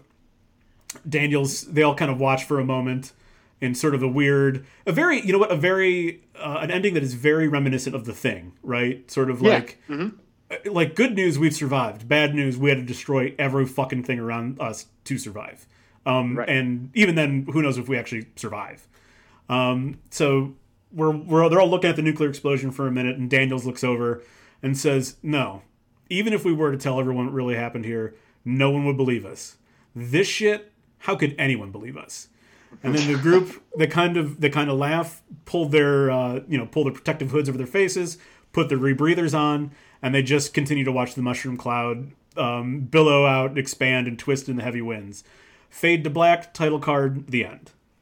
Nice, dude. Very, very fucking nice here. There's a shit ton of creativity there, and I can 100% see this being a John Carpenter movie all the way. This seems to check a lot of the boxes oh, yeah. that he um, that he usually dabbles into. And I mean, there's other stuff in there, like elements of like Apocalypse Now with like the warlord and everything. This Russian general going off on his own, having people and stuff, and like even um, even like I can kind of sense some like maybe like Prince of Darkness, maybe certain super the supernatural elements of Big Trouble Little China mixed in there too, and oh, stuff oh, yeah, like yeah. thus reinforcing the the carpenterness of the entire project. But I got to tell you, like I was able to see that, like a lot of that visually, like in my mind as you were describing it and everything, and like yeah, I could definitely see it working. It, it does kind of also remind me of that. Um, the short film from Love, Death, and Robots, like where the, the Russians and everything like that are in the snow and they're dealing with like a, zombies or some shit yeah. like that. Uh, the Secret but, War. Um, yeah. The Secret War. Yeah. Yep. So I mean, like it definitely has that, and like the way you ended and everything with that lines of dialogues, it seems like something right out of the fucking eighties and stuff. Oh, yeah. Like it almost seems like those lines are. I can see like the people kind of laughing in their own like kind of cheesy 1980s yep. sort of way, you know. Yep. Exactly. But, exactly what I was going for. yeah, totally. And like I like the um the the whole thing with like this town and like this reactor no one knows what's going on with the reactor there's something in there and stuff you know and it's like when you you know mentioned um you mentioned like people having to go and explore and it's like okay there's got to be like a monster or something like that going down there and everything yep. which uh which um which we we got and stuff like that at any point in time were you um debating on like uh, like a super huge monster, like one that's just been down there for like ever, constantly eating and feeding for them to battle, or were they all just kind of like the the littler monsters that could get big? Yeah, I, I kept I was thinking about that, like so like when I say like Koschei the Deathless is a giant, I mean like a giant in human terms. Like mm-hmm. the the actor that I have playing him is like seven feet tall, so like like imagine imagine a, a, giant of like at least human proportions if you will. And yeah i got you the way i was thinking about it like because I, I know where you're going the way i was thinking about it i thought you know like if if it's if it's something too big kind of being in the tunnels would be restrictive. Um yeah. Uh, just physically restrictive and then it kind of also gives me vibes of do you remember the um do you remember the movie deep rising? Oh Yes, I have seen this, but it has been a minute. It's yeah. where this like this kind of mutated fish creature. There's an actual. It's like an. It's base. The basis for it is like an actual animal, um, mm-hmm. like a weird animal that lives at like really great depths. Um, but like it's like a giant. This giant thing takes over like an entire cruise ship, and it's like it's humongous. So like it's. It, but it, like it's in like all of the, the it's in the pipes and shit. It's just like sort of one big entity with like tentacles and shit. And yeah. I was kind of, I know exactly what you mean. I was kind of thinking about something like that, and I thought, yeah, you know what? I kind of want there because there's some visuals that I, I, I, have in mind too that I'm like, they kind of work better if these are more human sized beings. Yeah, yeah, and I gotta say, like, I, I think at least just from seeing the imagery in my mind off of your explanation, I kind of think that a bunch of smaller creatures going to town and like on a bunch of like soldiers and there's like a huge fight between the two of them I think there's a little bit more that you could do with that instead of just like a one big monster and everybody's firing guns at him. Oh, Yeah. he moves his arm, there goes another 14 of us kind of thing. You know what I'm saying? Yes. So like the um the threat I think is greater if it is just a bunch of little monsters. Right, and I'll uh, real quick here. I'll, I'll circle back. I'll give you an action sequence that I, I just kind of skipped over. Just, I didn't want to take up any more time, um, but it, it, it sort of it plays into exactly what I'm thinking about here. So like so everyone everyone that dies, especially of our main characters that die, they're going to get sort of notable deaths, um, as is as you have to do, right? So Right. in particular, I'm giving Scott Adkins a really great death. Um, his Sergeant Frost is just again, he's a maniac. So there's this, and this is why also I wanted the the, the smaller, more human sized sort of um, antagonists or minions, if you will. So part of like the final stand outside of the control room, they kind of have it like um, they kind of set up a kill box essentially. It's like a long hallway that they have fortified so they can kind of bottleneck the the creatures there. They're trying to get to them, and any any control room in a nuclear facility is like heavily guarded and heavily you know it's filled with like concrete walls. It'd be difficult to get into. So like it's a good it would be a good place for a last stand. Um so we're gonna post frost up um very predator style with a minigun that um that, Ven- that jesse ventura has um just mounted in the hallway. And you know once the once the creatures sort of break through to get to him it's just a fucking it's just an ambush. So he and the he and the other rest of the team, but mostly him, they are just firing this gun down the hallway, ripping these creatures apart. There's like stacks of of these like creatures just piling up in front of them, blood and guts all over the place. Um, the minigun runs out, so Frost switches to his shotgun, just begins blasting them at close range. Shotgun runs out. He pulls out his machete and his knives and just begins chopping him into pieces. Um, even as he's getting overwhelmed, he's still cutting them to pieces finally he kind of falls gets dragged off um, you know gets dragged off by them down the hallway. And um, as he gets dragged off his like final we'll we'll have already we'll have seen this in an earlier scene. He at some point in time straps a bunch of plastic explosive to his chest gets dragged off detonates it and just like blows the rest of them like to you know blows the rest of them to kingdom come basically Yeah, oh yeah, that's a total fucking hero's death. And the, it's good to hear that the minigun actually kills something, unlike in Predator, where it just levels a forest. i right? love that scene that was fuck, Oh, it's, so, so, awesome. Fantastic fucking town on it, like yeah, oh man that was like one of the scenes that like is stuck out in my mind from that movie for like ever. Like there are times where like I I struggle to remember some of the other stuff, but I remember minigun level in the forest. Yep, exactly, exactly. Um, yeah, so yeah, the minigun here gets to absolutely chew apart a bunch of a bunch of creatures, um, and I can kind of see him very like in my mind, very much like the um, uh, in the the door episode of Game of Thrones, how like they're crawling like basically on the walls and the like.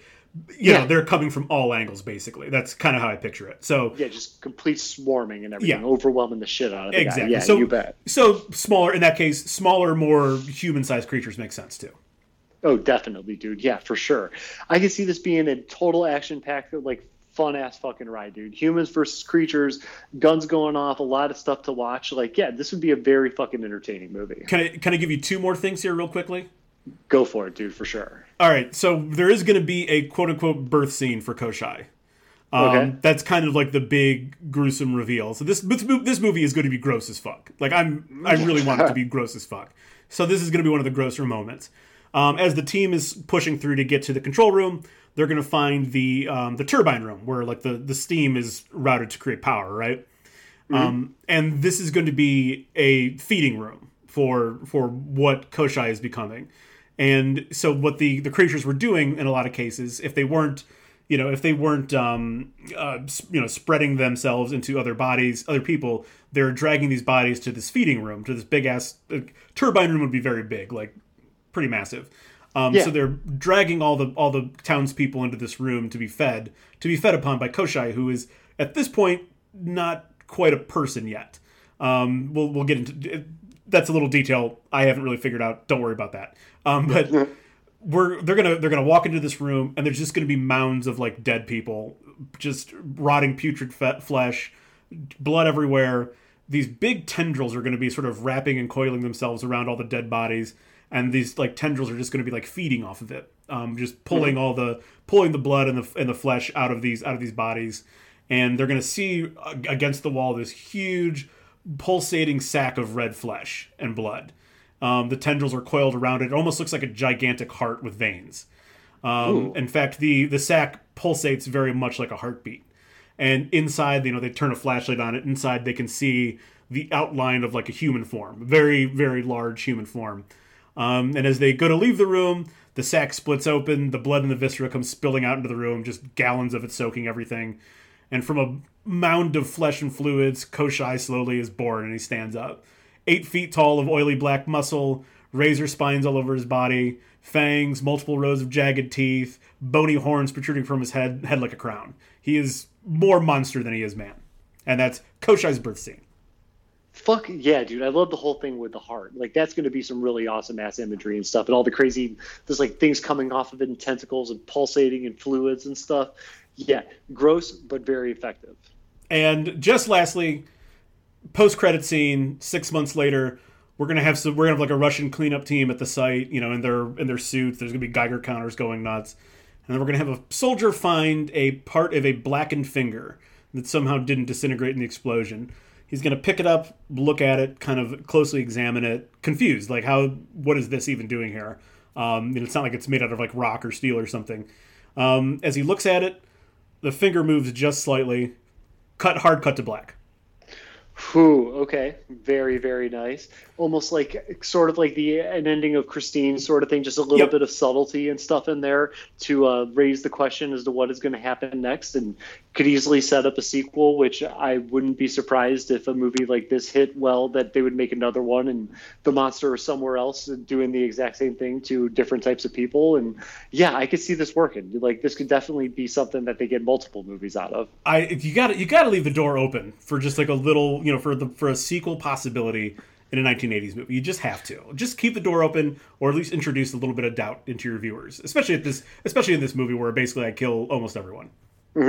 right, exactly. Yeah, and especially with the way that the the film industry really becoming a business and money and excess of the 1980s, they would make five of these movies. Probably two of them comes out in the same year. Oh, for oh for sure. The, the last the last two would be the last two would be um, direct to direct to VHS at that point in time, and Yeah. they would star a bunch of people that you kind of have heard about before. Right. This would be like your um maybe people that star in this movie and then went on to become like C-list celebrities in Hollywood and stuff Yep. like that. Yeah. Yep, exactly. Um, I'm going to tell you right now, I don't have a fucking tagline for this. I, I've, I kept every time I come up with something, I try to be clever.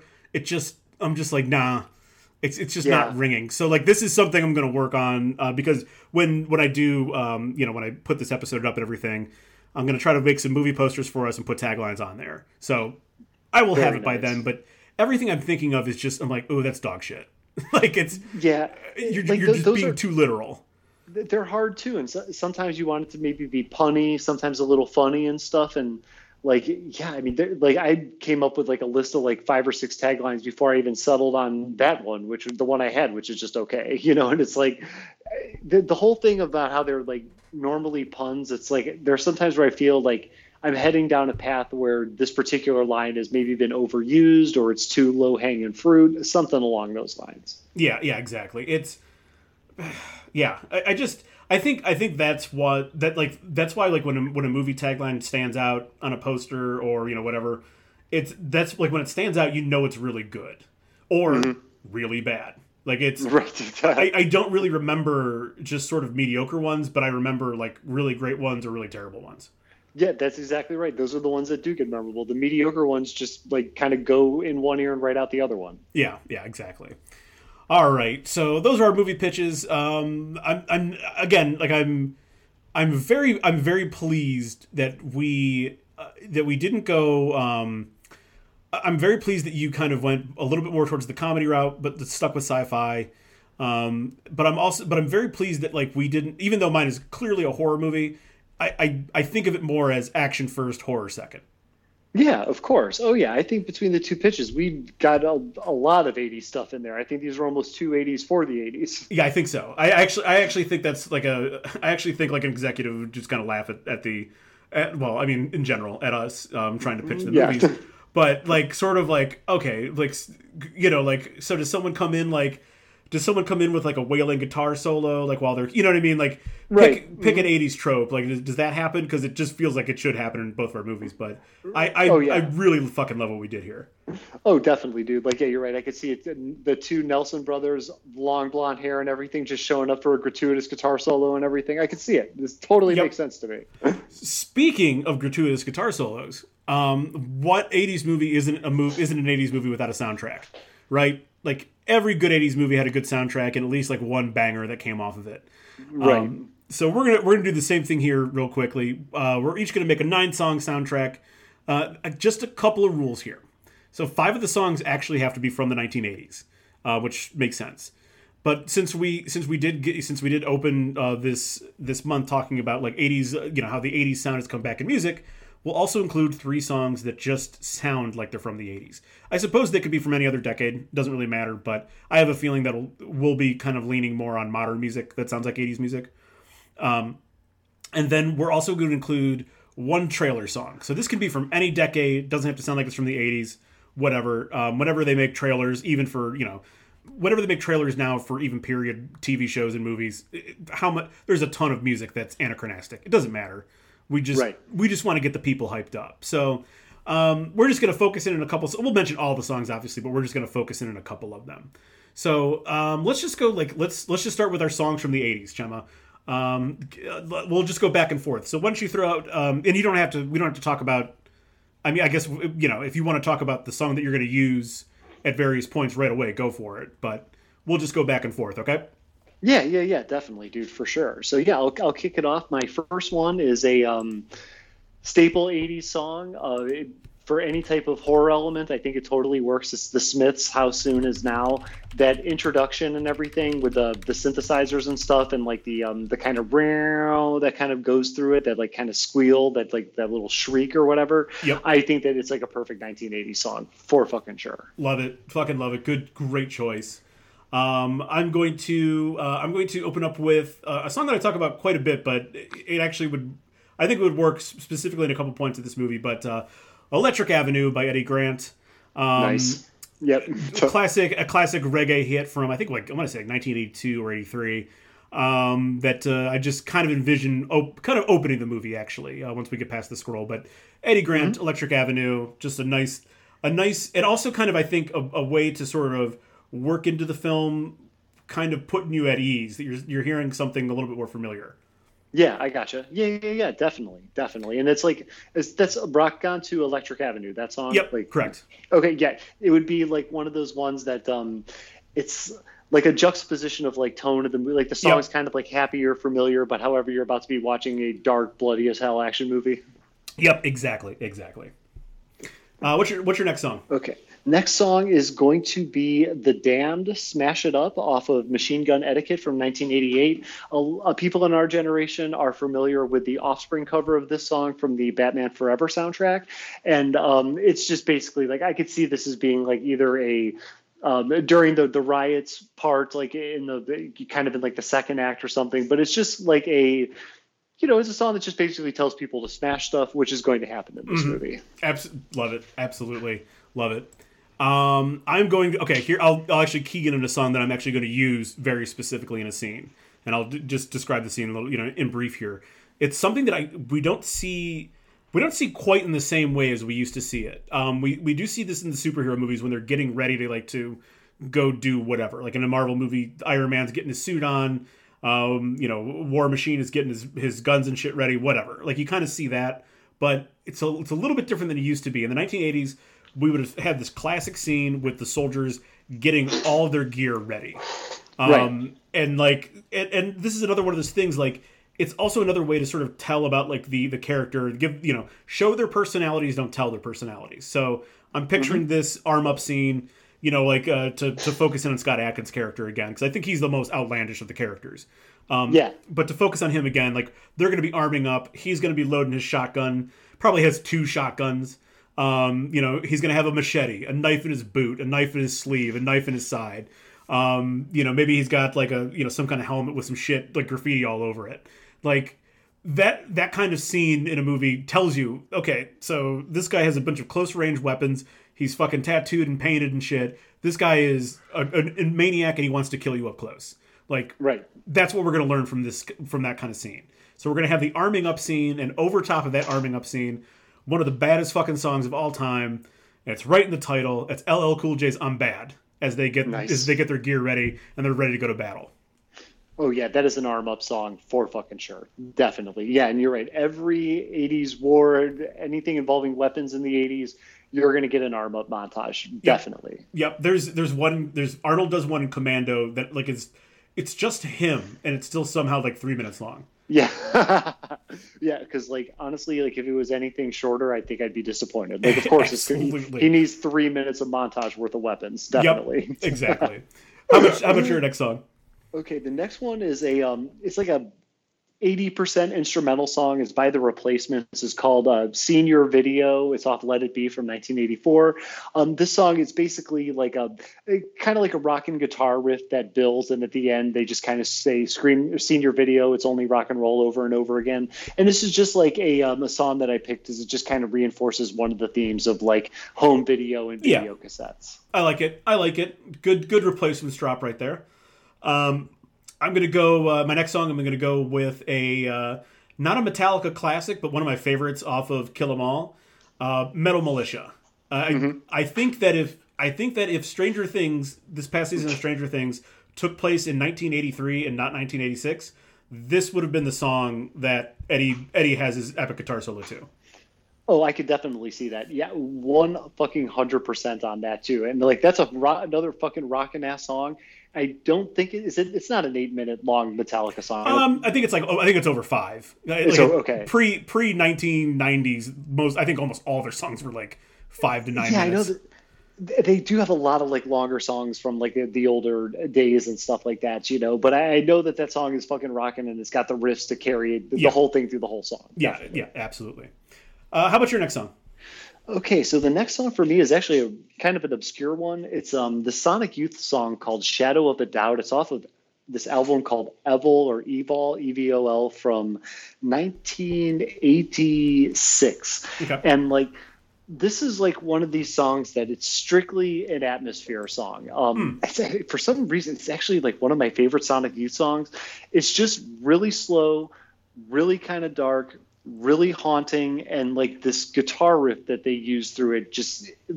It's a perfect movie guitar riff. Like Gotcha. once you, it's hard to actually describe because number one, it's it's kind of an out there even for Sonic Youth song, but once you, you hear it, it, it's just all atmosphere. Like this would be like if I had to pick like an atmosphere song like that, not necessarily like synthwave, but just like a song like specifically designed hmm. to create atmosphere, it hmm. would be this song.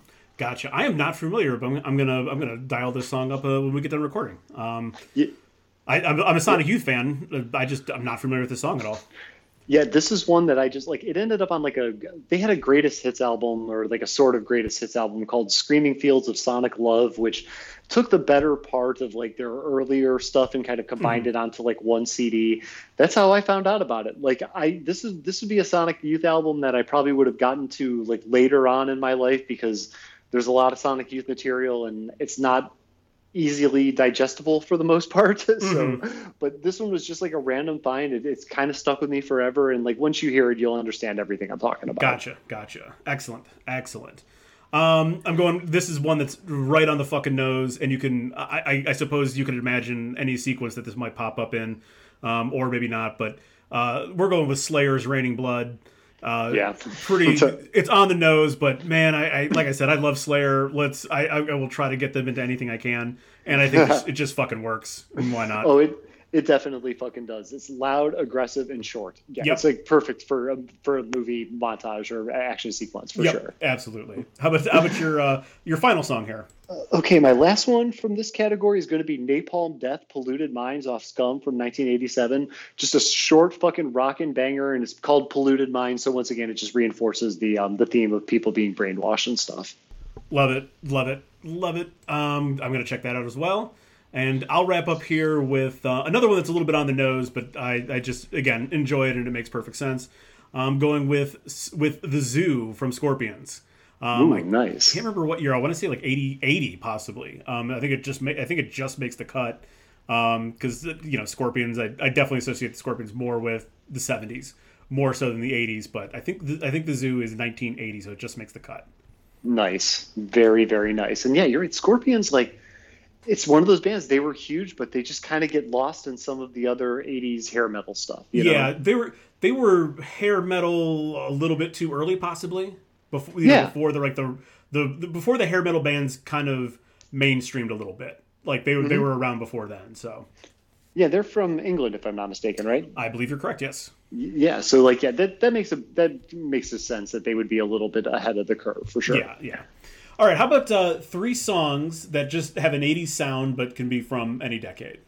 Okay, so this one, I swear to God, I th- I thought that this was a '80s song all the way. Like I always associate this song with um movies from the 1980s, and it's Solsbury Hill from Peter Gabriel. It's actually off Peter Gabriel one colon car from 1977. Oh, and no like I yeah, yeah, I, thought that was an 80s song as well. I, me too. Like seriously, like every time I hear it, I immediately think like John Hughes movies and stuff like that. So this would be like a song that's um, played during the like the love story element of it between the Carrie and Dave characters and stuff. You know, just I, I'm really in it for the opening acoustic riff and the first like that like that's kind of what I'm in for, like to set the mood and stuff. Gotcha, gotcha. Very yeah, okay. I mean, excellent choice, excellent choice. I you're right. I just thought that was like a mid 1980s song. It just sounds like one. Yeah, it's like a state. It's more of a staple of the 80s than most songs, and it came out in '77. Jeez, yeah. All right, there you go. Perfect, perfect. Um, I my I can tell you right now, mine are all um, from modern artists. So okay. Um, we're gonna go. We're gonna go. First one, we're gonna go with one of my favorites that we're familiar with, Gost. His song "Behemoth" that mm-hmm. opens up with a very, um, almost sort of like a religious sort of um, kind of like like a choir singing before it before it dives into that heavier um, synth wave, that more um, that more industrial inspired synth wave. Um, yeah. So you get like about a solid like 40 seconds of this like choir almost you know singing angelically before we jump right into like the heavier shit. It's a it's a, a fun song and it definitely fits uh, definitely fits the the mood and the feel of this movie. Hell yeah, I fucking love that guy. He's doing some really interesting shit with electronic music. That's for sure. Absolutely. Uh, how about you? Next song here. Next song is Billie Jean from Michael Jackson, Thriller '82. Like I, I had to get a nice. Thriller song on here in some way, shape, or form.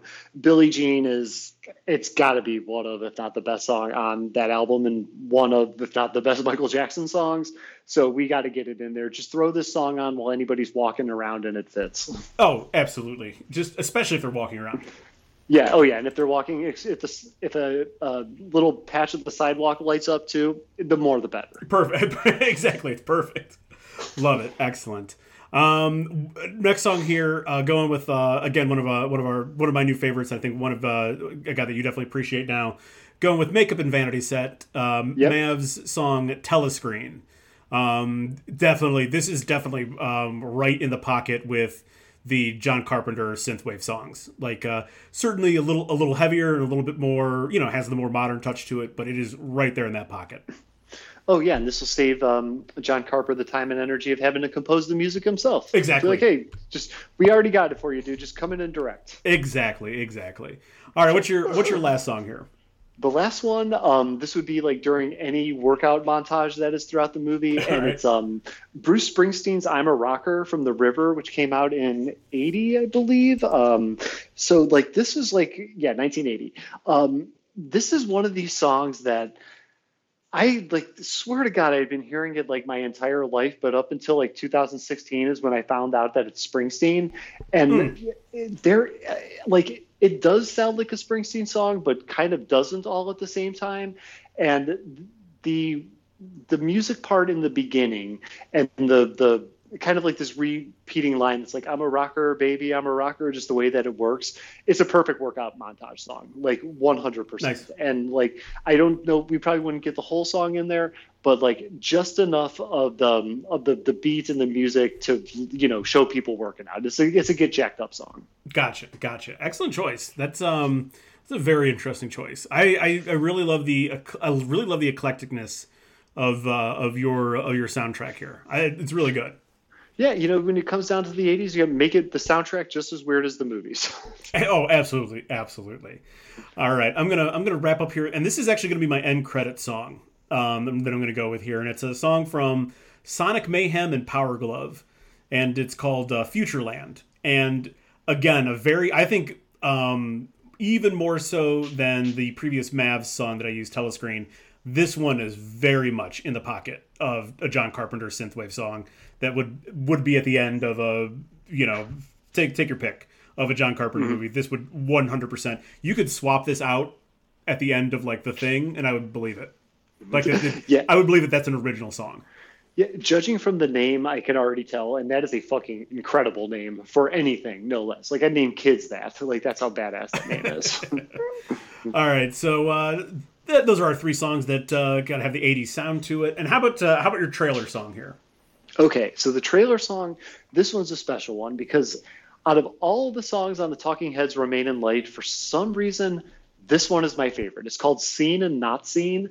It's um the opening lines are like you've seen his faces on TV, magazines, movies, and in books. And the song is actually more of just like one of these David Byrne kind of talking songs, but it's it but it's slowly builds, and it doesn't really mm-hmm. build to anything much. But like you could definitely cut this song to get the opening lines, which um, like kind of reinforce this idea of of being seen, and yet the, the title also like seen and not seen. So you're watching this video, but you're not seeing the fact that it's brainwashing the shit out of you.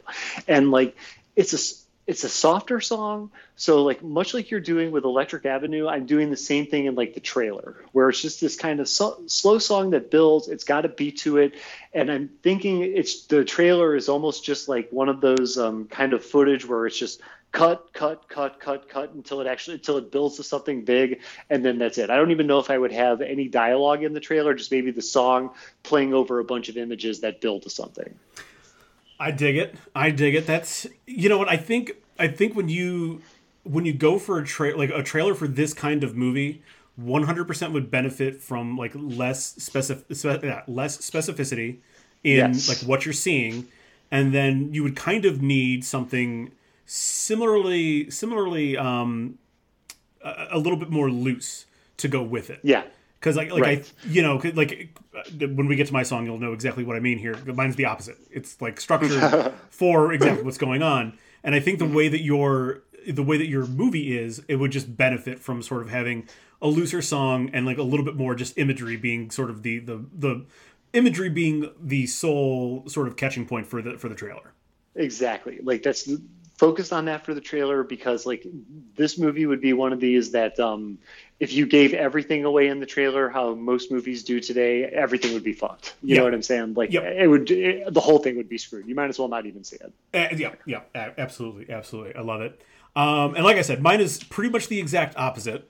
It, uh, this kind of needs a little bit of structure um, because we need to, you know, again, this is this is more of a this is mine is more in line with like a classic um, '80s action type movie. So we're gonna we're gonna keep with like a, a very similar kind of trailer format. Um, so we're gonna kind of lead up. We're gonna get you know we're gonna get some insight into the characters a little bit, and it, some of the one-liners and zingers are gonna build in, and then we're gonna get to sort of the we're gonna make sure that there's plenty of action in in the trailer. And going right along with that perfectly would be Metallica's one. Um, yeah. Especially when we get to all the action sequences and and we have like once once that song picks up in, in intensity and you get into the you know you get into the hard guitar riffs you get into james hetfield's like guttural voice really going for it that's when the trailer will really pick up and you have like your action sequence yeah, you know something I can see this coming to life right now, and I can even see like the opening notes of the songs that boo new new new like mm-hmm. being um over black, and as you kind of you're basically building to the entire thing, you know, starting with seeing nothing, and you hear those those notes, and then you just slowly build the trailer along with the song. At some point in time, you get into the absolute fucking sheer madness and all the craziness and the louds and all, and all the riffs and everything. I could see it working definitely. Yeah, yeah absolutely. So um, there you go. Those are our those are our movie pitches. Um, and, and and our movie soundtracks. Before we before we get out of here, what were some of the ideas that you were working on that just didn't, whatever reason, you just couldn't sort of bring them to fruition? Because I have like two that I really am interested in. I just couldn't get couldn't even get close to the finish line with. Yeah, like so I really wanted to go like into the running man here. Like something just give me roots of the running man. Mm-hmm.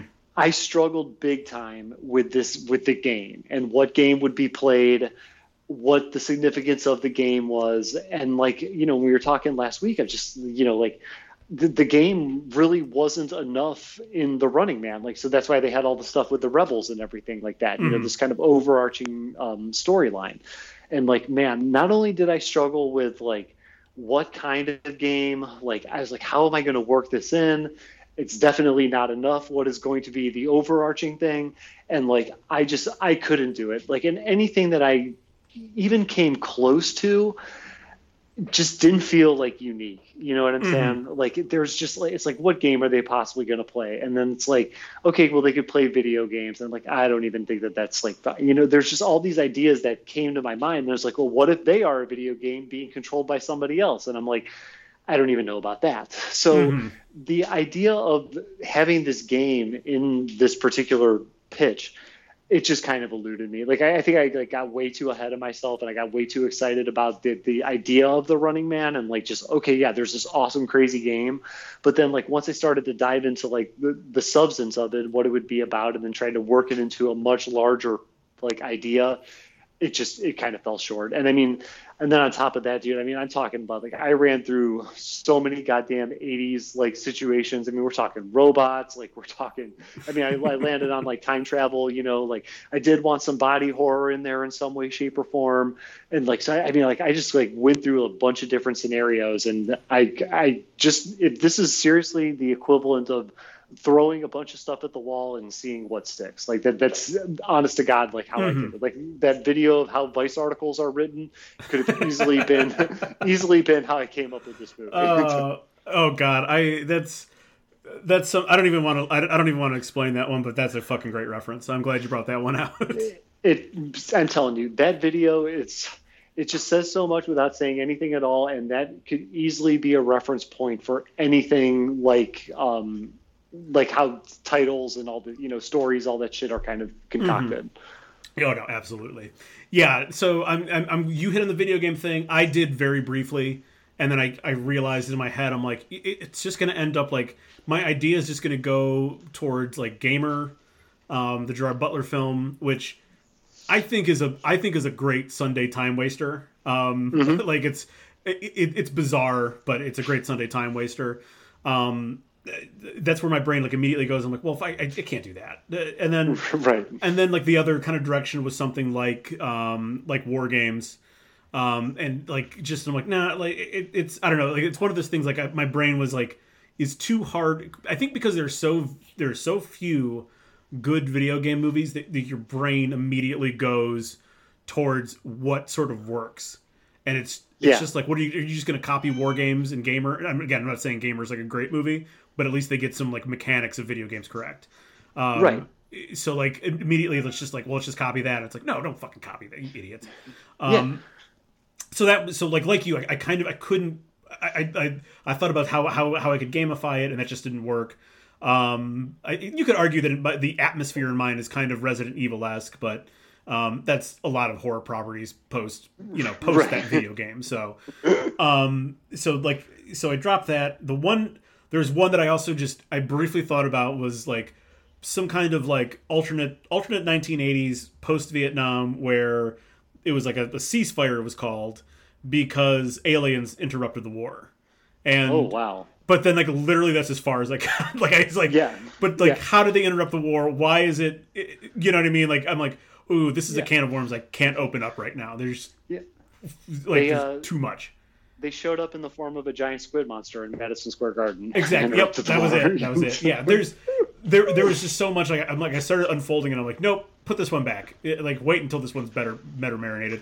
The the one that I actually did get I actually did write some stuff down for and was trying to figure out was I, I mentioned before I was going to do like a teen horror. Um, and it was going to be sort of teen body horror. We're going to touch on teen bo- body horror, teen horror, and also the satanic panic and I was gonna have um, like I got as far as like um, you know in my in my dream casting Kaitlyn Dever uh, playing twins, and Oh, nice. One of the twins it gets possessed by a demon, and um, you know it's kind of a Carrie esque sort of storyline. Um, Yeah. But then, like I, I as I saw, thought this through, I'm like, I don't really want this like girl to kill her twin sister Right. which is where this is heading. And I'm sort of kind of trying to make a point about like there was this was definitely going to be like making a point about like some about some 80s movies like their depiction of women. Mhm. And I'm like so then I ended by killing the person who's making the observations about how women were depicted. That doesn't seem fucking right. So it, like I, that was when I'm like I, I need like Karyn Kusama can go fucking handle that one because I think she could fucking do it. Julia Ducournau can go handle that one because I can't. Yeah, no, I understand what you're saying. Yeah, that's like when you're getting into the the commentary part of it and stuff, and like all of a sudden she's got to kill her twin sister and everything.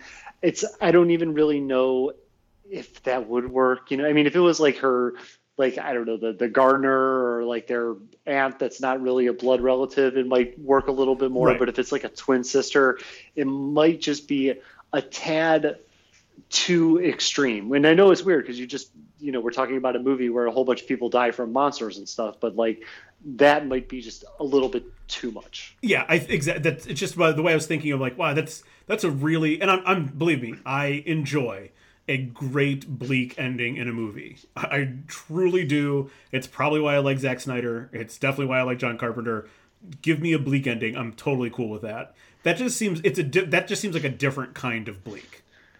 Yeah, and you're getting into the whole like kids fucking violence and kid. I got this. Thing They would- with, well, they would have been, like, violence and stuff. Yeah. The way I was thinking about it, they, they'd be more like uh, like college freshmen. Is kind of how I was Oh, thinking okay. about it. So like adults, but not really adults yet, which yeah, is kind of the yeah, point. no, I totally hear you on that. I just like every time, like every time things start to like go down that route, I go into the whole like evil kid mode, and sometimes the evil kid mode could be like hokey, sometimes it could be just right, and then sometimes you get into those like what we need to do about Kevin movie and the Jeremy video and stuff, Mhm. where it's just like it's it's almost like I asked I almost just asked like why at that point in time like Yeah. what are you fucking doing here you know what I'm saying like Exactly. it's just it, it, that kind of stuff's just not for me Exactly, exactly.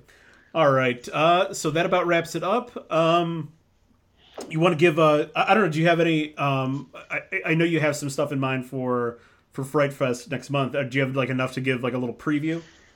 Oh yes definitely everybody cool. we are going to be taking a stroll into the fucking monster verse next month for Fright Fest the spooky se- Fright Fest that's right um, we're going to be doing monster movies so the first uh, episode is going to be like yeah, kind of like a general discussion of monster movies. We're going to take a stroll through the uh, the four eras of monster movies as Ooh, defined nice. by Wikipedia, which I, I did not know. It'll be, I guess, outline wise, it'll kind of be like a almost like the Lindell Pod, just kind of like in format. Mhm. Um, it won't be that long, obviously, but just in terms of format and kind of walking the audience like through um, through a history of monster movies. And then I'm thinking going into the double feature and I'm thinking about sticking here in the 80s. So like what I was um what my original plan was, and we could totally make changes to this, was uh, since we're going to be talking about the Universal monsters in the um, in the history of episode, I thought we could maybe do like a like the Lost Boys. You brought that up a couple weeks ago. I was like, I got really like excited when I heard that. So I was thinking like the Lost Boys is like a vampire movie, and then um, The Fly as like a monster, like you know, not like not just like a human being evil kind of thing, but Yeah. the, the Fly is it's on HBO and stuff like that, which I found. So Excellent, excellent. I'm ex- Yeah, so- I'm excited for I'm excited for this. I'm always excited for for Fright Fest uh, slash Spooky Season.